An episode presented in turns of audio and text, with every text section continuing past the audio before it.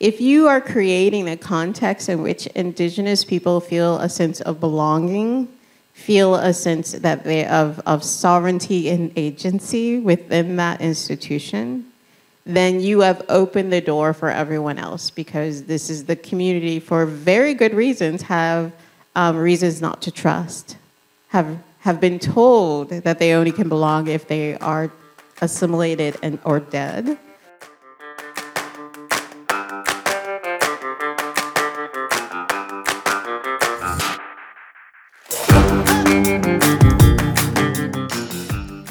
Think about product, service, and policy analysis and design, we don't often think about the colonial underpinnings of our work. Many people think of data and design as somehow neutral and objective. But as we dig deeper into the social dynamics surrounding these processes, we begin to understand the ways that they can perpetuate inequalities. And there's no better way to start this conversation than by looking at the colonial foundations that amplify power imbalances and exacerbate inequalities. So what would it mean to decolonize data and decolonize design? Welcome to episode one of Designing for Everyone, a podcast by the Institute for Gender and the Economy, or GATE. I'm Sarah Kaplan, she, her pronouns, a professor of strategic management at the University of Toronto's Rotman School of Management, founding director of GATE, and your podcast host. In this seven-part limited series, we're featuring a thrilling set of conversations we had in April 2023 at our Gender Analytics Possibilities Conference. Our first panel featured a riveting discussion between Jacqueline Quinless, author of the book Decolonizing Data, and Dori Tunstall, author of the book Decolonizing Design. Bringing together these two books and these two authors kicks us off on an inquiry about what designing for everyone might really look like. Jacqueline Quinless is an associate faculty at the Center for Indigenous Research and Community-Led Engagement and adjunct professor in the Department of Sociology at the University of Victoria. She has worked extensively in Indigenous communities using gender-based analysis frameworks in the context of understanding the impacts of natural resource development on the health and well-being of Indigenous peoples. She is an award-winning public sociologist recognized for her community-based research in the advancement of Indigenous welfare in Canada. Dori Tunstall is former dean at the Faculty of Design at the Ontario College of Art and Design University, known as OCAD University. She is a design anthropologist, public intellectual, and design advocate who works at the intersections of critical theory, culture, and design. She was the first black person and first black woman to be named Dean of a Faculty of Design. She is a recognized leader in the decolonization of art and design education. She has held faculty positions in Australia and the US, organized the US National Design Policy Initiative, and served as a director of design for democracy. Their conversation was moderated by Darrell Bowden, who is the Rotman School's Director of Equity, Diversity, and Inclusion and has more than 25 years of social justice work in higher education. This conversation provoked me to think about how Western data analysis and design principles embed different forms of exploitation in them, and how decolonizing them will require us to experience some forms of unsettling or discomfort. These authors both also emphasize that it won't be enough to just hire Indigenous people and hope that decolonization will automatically happen. This kind of tokenization just doesn't work. In any case, take a listen and see what you think. So in beginning this conversation, Jacqueline, let's start talking about data. Many people think of data as somehow neutral and objective. Can you explain how many of our standard data collection and research practices can contribute to colonization and exploitation? Small question. It's a great question for first thing in the morning, Darrell. um, so thanks very much. I'm really honored to be here. I think that data is everything actually. We think of, of data as maybe, you know, maps or statistics or, you know, um, tables. It can be all of those things and so much more. Stories, photographs, cultural heritage. I mean, everything that we think about in terms of knowledge production is data and the way that we handle that information and we we somehow preserve it or we store it um, all of these things are really built into these knowledge systems, and there are so many different ways in which we can generate data. And so thinking about then, you know, is data you know, sort of objective. Well, there are objective processes that we can certainly engage in to make sure that, you know, our data is, you know, measuring what it's supposed to measure or it's, you know, articulating what it's supposed to articulate. That being said, data in and of itself um, is biased, right? There, there is these unconscious bias that's built into the data um, because it's knowledge systems. And, and the information that we're speaking about with respect to data comes from worldviews. And so those processes to which we articulate that information and we um, translate that information also has biases built in. So based on our worldviews and also the power structures to which that knowledge is um, is collected, gathered, disseminated, and then also shared and exchanged with. So I think in you know when we think about data, we have to understand that there are cultural, social, political kind of components that are baked in to the knowledges that we're trying to understand. And those knowledges um, are culturally contextual, right? So worldviews are very, very different, and we use different epistemologies to get at those ontologies. But really, when we think about it, it is reflective of who we are, what our belief systems is, our, atti- our attitudes, our perceptions of the world.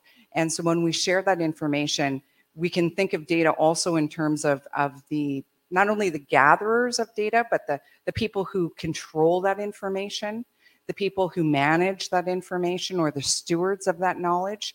And so all of these things are part of those power structures. So to think of data just really in kind of a, a really um, inoculated way is, is, is really um, kind of missing the whole point of, of knowledge and power as it relates to information. Interesting. So the question then is, what does it mean then to decolonize the data? Mm, that's a great question. so decolonizing data knowledge, um, it, it's a it's a journey. And so when I think about, and I can only speak for myself, right? When I'm thinking about decolonizing my own praxis, so that's the way I think about data and also the way I practice um, the gathering of data the engagement of that data.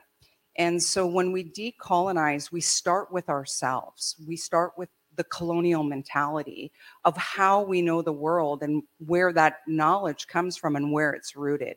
And so that is a lifelong journey. It's not a destination point. It's not like, oh, I've decolonized something and, and now it's decolonized. It, that it doesn't work that way. It's an ongoing journey.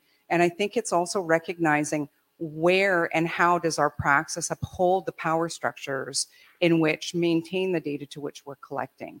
So I need to really reflect on the way that I'm embedded in institutions, whether that's an academic institution or any other kind of organization or community, um, and the power structures that uphold that knowledge. So decolonization is a journey, it's a process, it's a practice, and it's ongoing. It's not a final destination.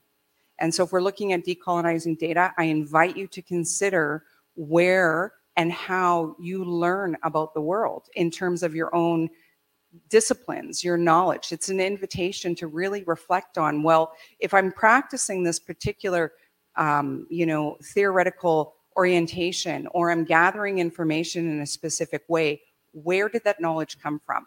in sociology, and I'm kind of dyed in the wool. I've got all three degrees back to back in sociology, so I like to speak from that lens. But I think about the Eurocentric thinking about you know the founding thinkers of sociology and what their worldviews were. How did they put together the practices to which then I have learned and teach? And to be quite honest, a lot of that does not resonate with me. It does not resonate with my worldviews. It does not resonate with me on so many levels emotionally, spiritually. I get it intellectually. I know all the methods, quantitative, qualitative, but these ways in which we flow and gather knowledge really needs to shift and, and change if we want to decolonize data and decolonize the way that we walk this earth. Great. So, Dori, I, I will include you, don't worry. so, how has modernist design advanced the project of colonization? Well, I think modernist design is part of the process of colonization. So, okay, colonization uh, is the um, theft of land from indigenous people and the uh, processes of uh, physical as well as cultural genocide that is uh, that is was used to justify that theft, right? So let's just get it all on the table. Um, modernist design plays into that role in the sense that um, the spoils of many of the processes of modernist design came out of the colonization process. So if you think about, um, I talk about in the book, um, Decolonizing Design, about the uh, world fairs. And particularly, I, I pick on the uh, great exhibition of 1851 in England, and then the uh, uh the uh, the colonial Columbus uh, World Fair in Chicago, and these are all about, especially the the Great Exhibition of 1851, the spoils of colonization, where you go into halls and you find uh, things that have been um, stolen appropriated on display. You have human beings being put on display as part of the spoils of, of colonization. And when you talk about sort of fields like industrial design, industrial design traces its roots in many ways to these kinds of world building exhibitions. Um, so the modernist design project, and we talk about it as a project because it's it has a time and a place, but it's moved around at, at, as part of the process of colonization. Um, as a mythology that says design is something that happened in England in the 1800s. So 1800s, this is the height of colonization. So they're deeply, deeply implicated in one another. Um, the mythologies of modernist design in the sense of if you can um, uh, that through technological progress we'll be able to provide for all the masses. Well, that's just cheaper and faster and it became cheaper and faster because you stole the land, so you didn't have to pay for the land or pay very little for the land. Uh, it becomes faster because you have enslaved people who you don't pay to do the work and provide the excess labor.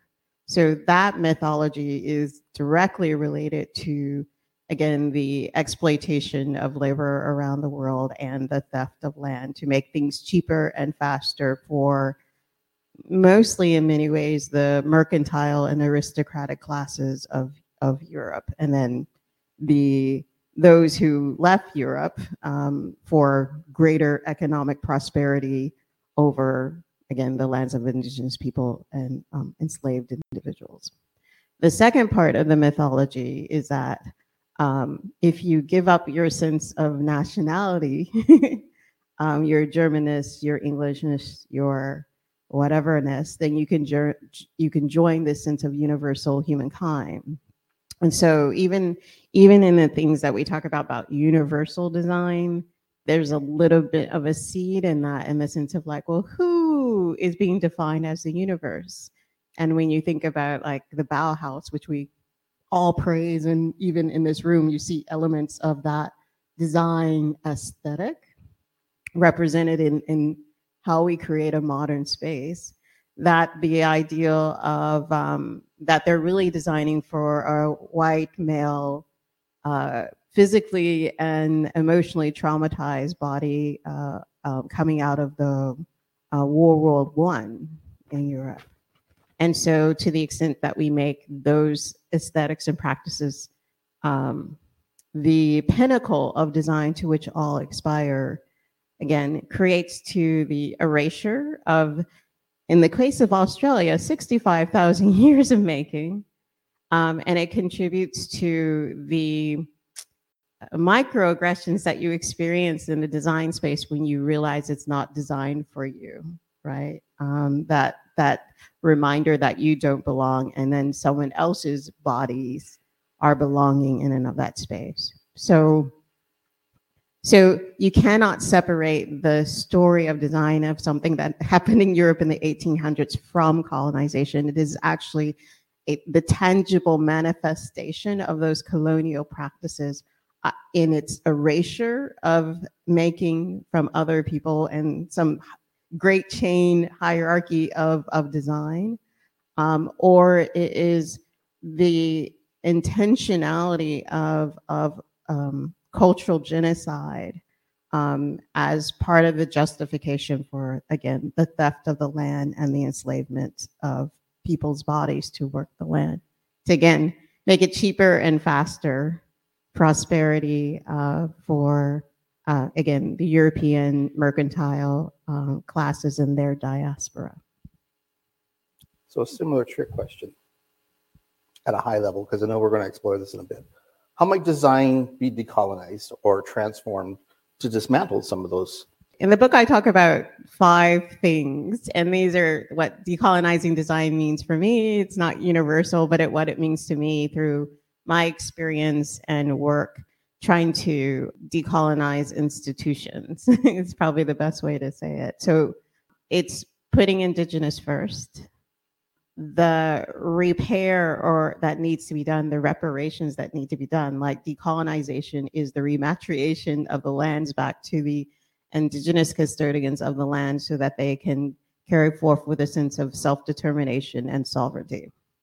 Anyone who's not talking about repairing um, that relationship to the land is not talking about decolonization. They might talk about diversity, equity, but they're not talking about decolonization. So that's the place where it ends the role of design in that is again, design is how we make manifest the values that are important to us and that we want to pass on to future generations. So part of that is putting indigenous first is creating the space in which indigenous people can make manifest their values in the environment, in the objects that we have. And for me, it's going back to creating objects that are, are about um, liberatory um, liberatory joy, right? That many of the objects that come out of that story of design of something that happened in the 1800s in Europe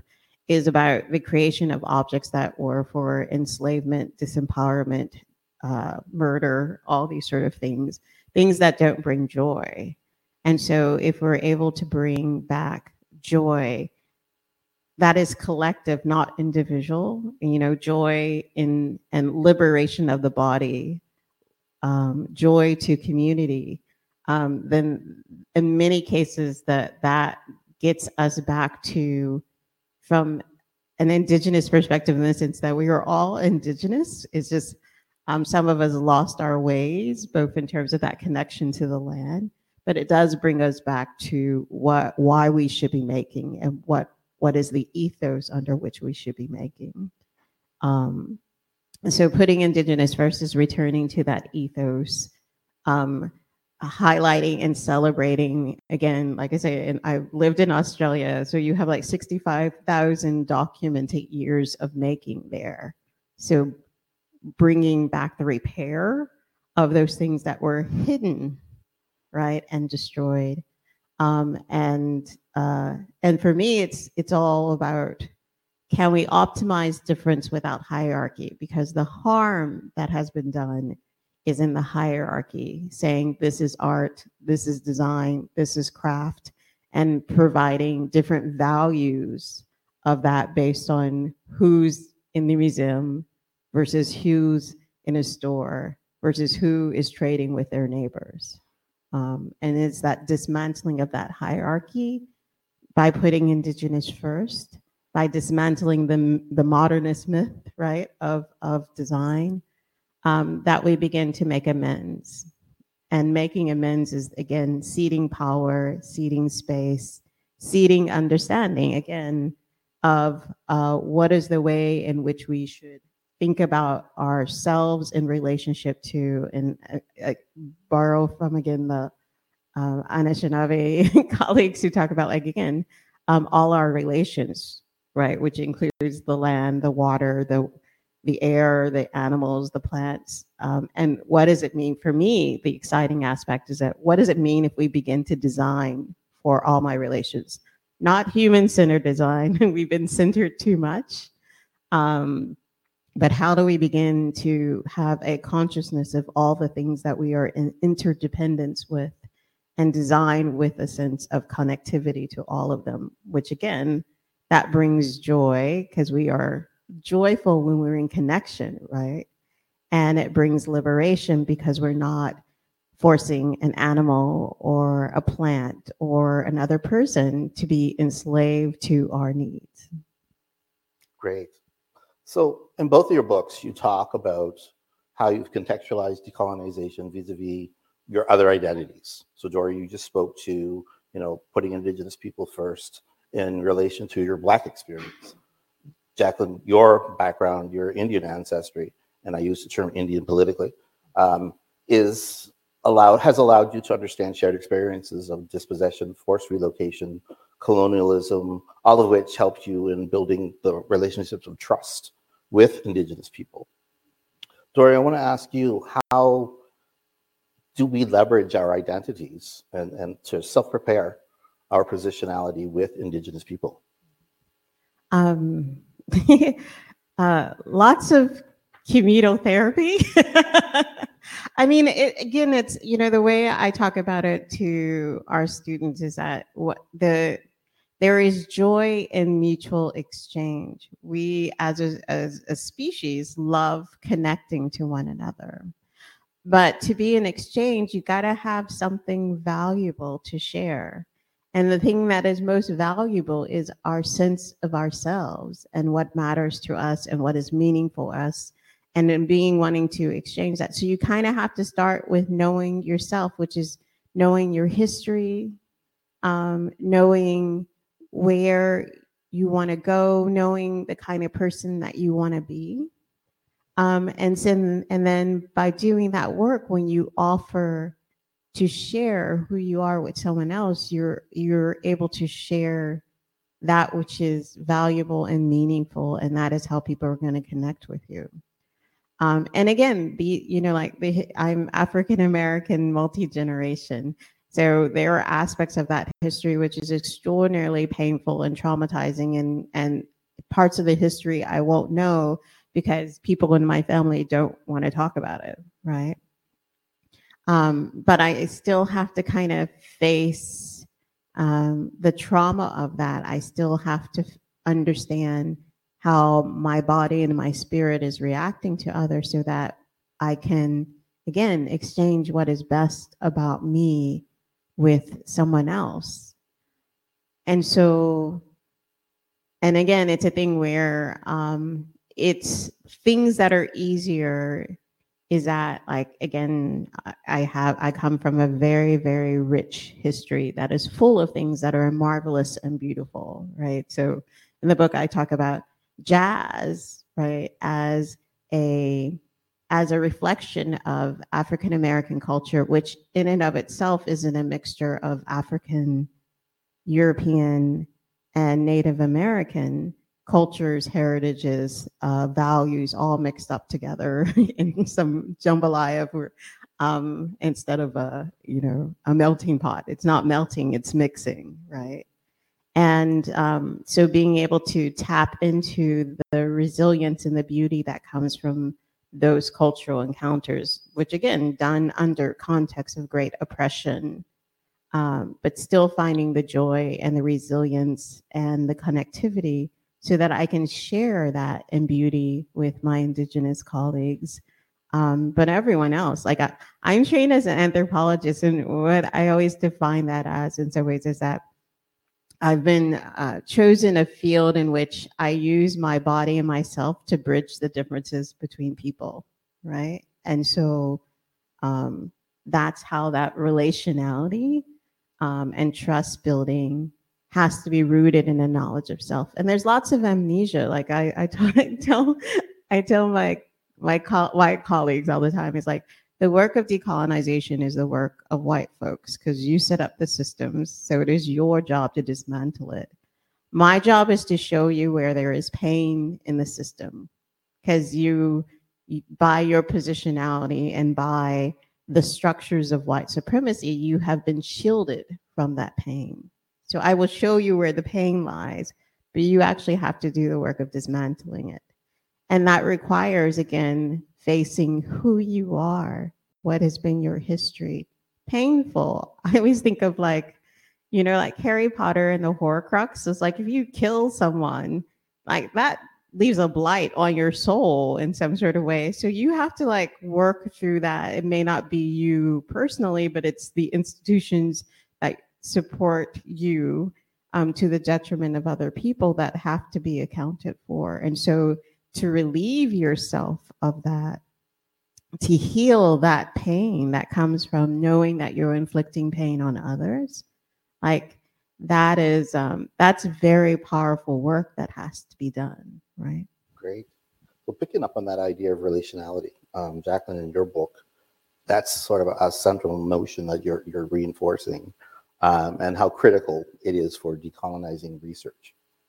In one of your analyses, you argue that health initiatives for Indigenous people in Canada reflect values and discourse of Western medical models rooted in traditional research methods. Can you guide us on how relationality based research could change policy programs uh, for Indigenous peoples, as well as other marginalized or under, other underrepresented populations? Thanks, Darrell. Yeah, I, I, was just like mesmerized what you were saying, Dori. So that was really beautiful. And just going back to sort of reiterate the point about people asking, well, what is relationality? You know, in, in research, and and really, it's an invitation to know yourself really well, right? So reflecting on your own sort of histories, your own experiences, um, thinking about where your power lies, where your privileges are, and and really reflecting on like what what Dori was saying about you know sort of other people's experiences of the pain. The decolonization is an invitation to think and reflect on your own thinking, your own practice, right? And so a big part of, of what we do in research is thinking about relationships. For me, data in and of itself, and remember, data is everything. It is relational. Um, they, the data that we're we're looking at objectively come from subjective experiences that are linked to specific ancestral historical moments. So if we're looking at sacred living histories and the interconnectedness and interbeing between you know what someone is telling you in a conversation and how that relates back to specific places um, animal nations lands waterways all of these sorts of things are embodied and encapsulated from that different worldview and they're sacred um, informations and histories and should be treated as such so relationality is about how are you showing up in that space to hold that information um, as opposed to abstracting it, right? Which is a tendency, especially you know in a neoliberal capitalist economy, is to abstract information. Um, how do we share that information um, with community in a way where there's reciprocity? So the relationality is about understanding who you are, how you're showing up, how your presence is going to benefit that exchange, um, and also you know thinking a lot about um, community protocols, ethical space. Like we show up in our humanity, right? We can have questions, we can have objectives, but we're human beings and we're showing up to those sp- spaces and we're co creating that knowledge together. Um, and so, how are you showing up in that space? So how are you checking into your power dynamic um, in that information? Because there are vertical mosaics. I mean, you know, and and the way in which society is structured places people in different social locations. And so to ignore that and to un- underestimate that is problematic. Um, in terms of, you know, and just going back to your question, uh, Darrell, about the way in which health inequalities particularly have been regarded, you know, this is part of my own tension in thinking about health and well-being. And I'll share a bit of a story, but I remember, you know, in about 2015, I was invited to go to Bhutan. And, and that's a country in between China and, and India and I was part of an international delegation. And I've been always been quite interested in well-being. What does wellness mean? And, and in the East, often that term is referred to as happiness. So I was invited to be part of this international delegation to go and look at measurement tools to to reflect on gross national happiness, right, in Bhutan. And so when I got there, it was really fascinating because, you know, of course, I wanted to see the questions and the metrics and, you know, the indices and all of these things that were designed and I got there, and and and uh, people had sort of talked with me, and they said, "Well, it's an experiential process, Jacqueline." And I said, "Really? We're going to go into community for a week, and you're going to become the number." I was like, "Yeah, this is great. Okay, consciousness." how do you become happiness? How do you become well being that's reflected in, in what we're talking about? Well, these are lived experiences, right? So you exchange with people exactly what Dori's talking about. We show up in our humanity, we have these spaces, and then we start to understand what these things are through embodied consciousness. And these things are reflected in our mind shift. So, gross national happiness is actually a paradigm shift in the way in which we're walking this earth and, and the same can be said about well-being here in Canada. So coming back to Canada, I was looking at, you know, well, what are the parallels, if any, um, of, of how we're looking at well-being in particular? And we've got different measurement tools, and this is part of what I outline in the book, is, is taking a look at well-being over time. And there's so many different objective and subjective components to that um, nationally and internationally. But in Canada, you know, we predominantly, and I say we because that includes the federal government and all of the people who participate in using Statistics Canada data uh, for your research, and also the Community Wellbeing Index as, as a number to look at the well-being of Indigenous and non-Indigenous communities. So it's an index score approach, and it really is based on the gathering and collection of census data into four dimensions of well-being. And so we've got, you know, housing and um, education and, and a number of other things. And so reflecting on that, you know, when I was looking at it and I'm thinking, well, this is not a well-being measurement tool. Um, this is highly problematic. In fact, it is a form of structured violence. And to impose it on Indigenous people and even non Indigenous people for that matter is, is highly problematic. It is not a well being measure. It's measuring certain quadrants like education and, um, and housing and, and what it's saying it's measuring, but it's not measuring wellness. Not in the same way that I'm thinking about well being and or gross national happiness in Bhutan, which by a country has never been formally colonized. Okay. And so, you know, that was a really interesting and really important experience in, in sort of my own life, um, sort of life pathway. But thinking about the way in which we continually use these numbers, these systems, to perpetuate a system and the social reproduction of knowledge that is continually deriving and creating harms specifically for indigenous people right so I, I really think that you know some of the work that i was doing was looking at the first nations perspective on health and wellness which is you know come out of the first nations health authority. It is um, more of a holistic way of, of looking at health and wellness with a variety of different sort of concentric circles. When we're talking about consciousness interconnectedness or interbeing it, it absolutely you know it captures that and and it sort of symbolizes those things. And i think we can do better like why do we keep reproducing these things? To be quite honest with you i'm sick and tired of it okay? I'm sick and tired of it and i know i'm not the only one. And so you know when we think about this we can do better and that's the invitation right? Is is to shift and to change the way that we are thinking and interacting and and measuring and and looking at health social outcomes, political outcomes, economic outcomes. Because if we want to see change, if we want to see social justice, we've got to change what we're doing. We've got to change what we're thinking. And it's possible, right? It is absolutely possible. Great. So, so the question is how can we tell how biased our data is, particularly when data collection is key to making measurable progress on DEI goals? So I think that when we think about bias data, we have to reflect on our own sort of um, attitudes, belief systems that we're imparting in the data. So there's many different ways in that in which that occurs. How are we designing um, the information or you know the systems that are actually going to be collecting that data? Um, what sort of methods do we use when we collect that information? And then also, how do we analyze and then disseminate that knowledge? Um, and really reflecting on who I am as a person individually, and then also to which organization am I associated with. So, am I, you know, collecting this information in terms of an academic institution or maybe a statistical organization, and being really, really candid and, and engaging with where those biases are, because we all have missions and, and agendas and objectives. And so, if we can't be honest about those things, then we are bringing bias in our work. So Dori, don't want to leave you out once again. Want to think about the the ideas and recommendations that you brought up around decolonization, where you speak about dismantling the tech bias, that modernist approach or myth that better living through technology. Um, you've already spoken a bit about the, the segregation in Chicago and a bit about that experience, but why is this critique of technology so important to your theory? Um, because the consciousness under which many of our technologies is built is based on a master slave dynamic. Like, so when you take about um, human computer interaction, most of them are about, again, enslavement. So, Siri, go get this for me.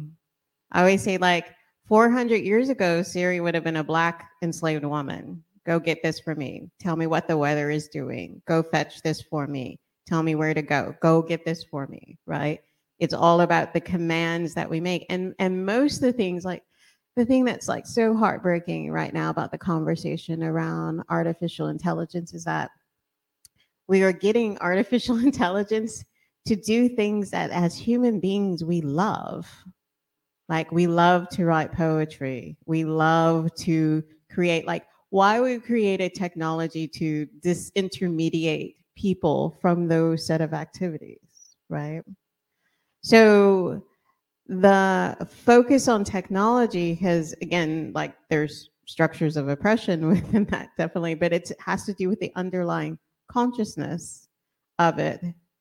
That why is it that when we think of like the ultimate of what we can create it's a, a soldier or a sex bot right?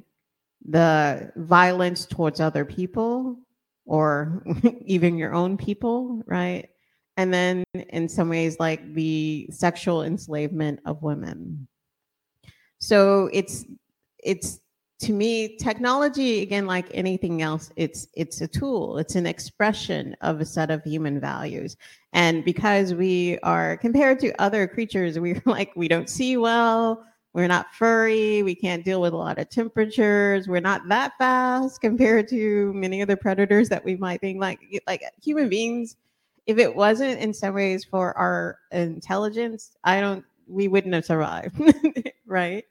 Um, and and so in that sense, we've been creating technologies for a really long time, but a lot of that technology is about like I think of like the Australian um, Aboriginal eel traps, where they were specifically designed so that you trapped the largest ones but the small ones would be able to go through and continue to repopulate right?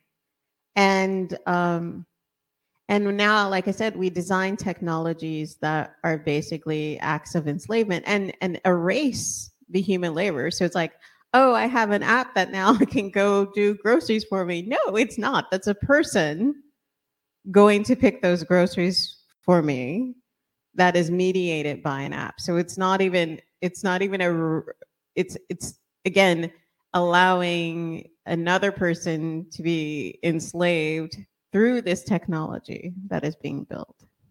So the part of decolonization is like there's a really great communities that are doing work to in many ways change the underlying consciousness by which we create technologies or tools. So there's the um, indigenous artificial intelligence group that's like uh, trying to have actually created a manifesto about what it means to begin to design technologies from the perspective of indigenous relationality, right?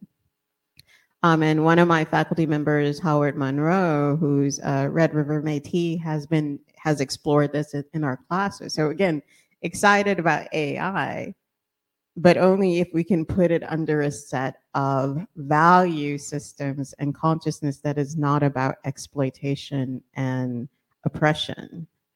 Um, the other thing is, I, I, talk about in the book, I got to actually a few years ago sit down with a sentient robot who is based on the consciousness of an African American woman named Bina Simpson. And the and again, it's a thing to be in dialogue with.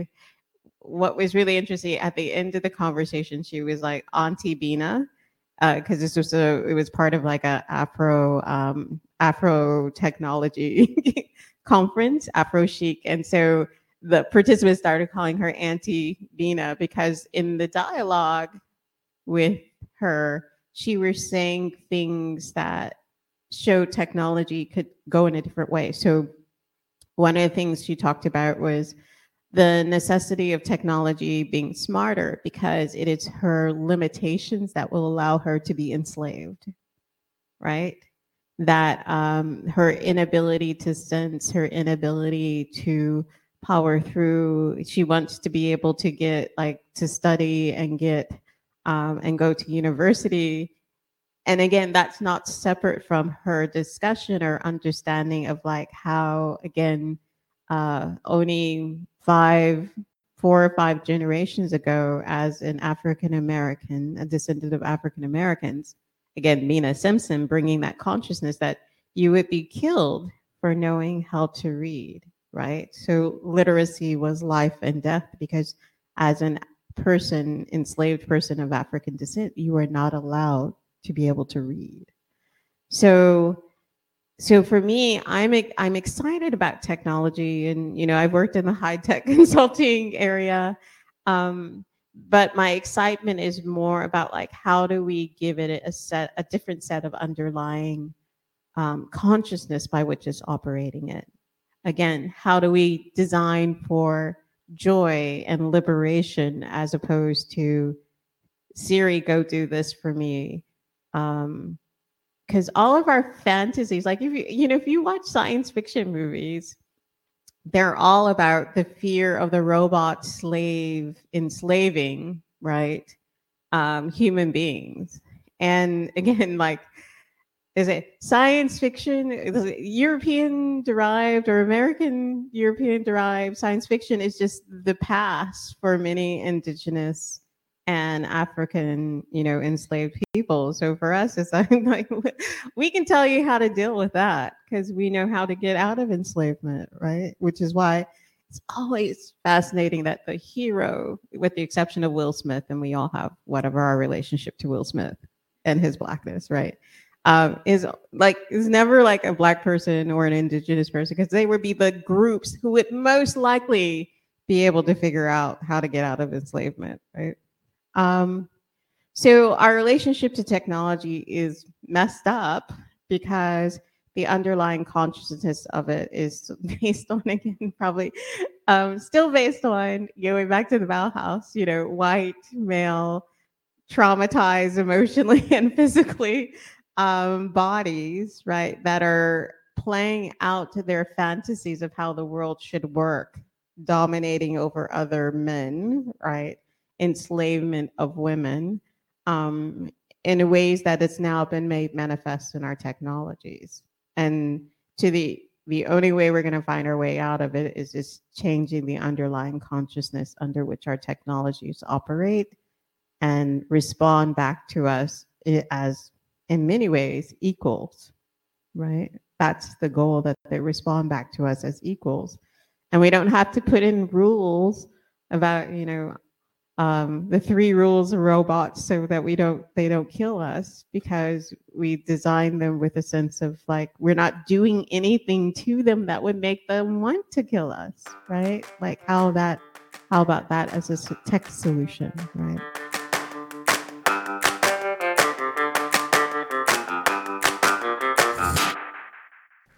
Wow, what a conversation. I was blown away on the day of the conference and even more blown away listening to this again. My biggest takeaway is that decolonization in data analysis and design is a process rather than a destination, and that we all need to engage, even if it is unsettling, to make it happen. We'll put links to their books in the show notes, and I hope this sets you on your own journey to understand colonialism, indigenous rights, and decolonization. Thank you for listening to this special edition GATE Audio production podcast on designing for everyone. I hope you will check out the other six episodes in this limited series and other GATE Audio productions, including our signature podcast, Busted, where we bust common myths about gender and other forms of inequality. Just search for Institute for Gender and the Economy where you get your podcasts. Of course, you can help us get the word out by liking and following this podcast and telling your friends. We are nowhere without our community of listeners.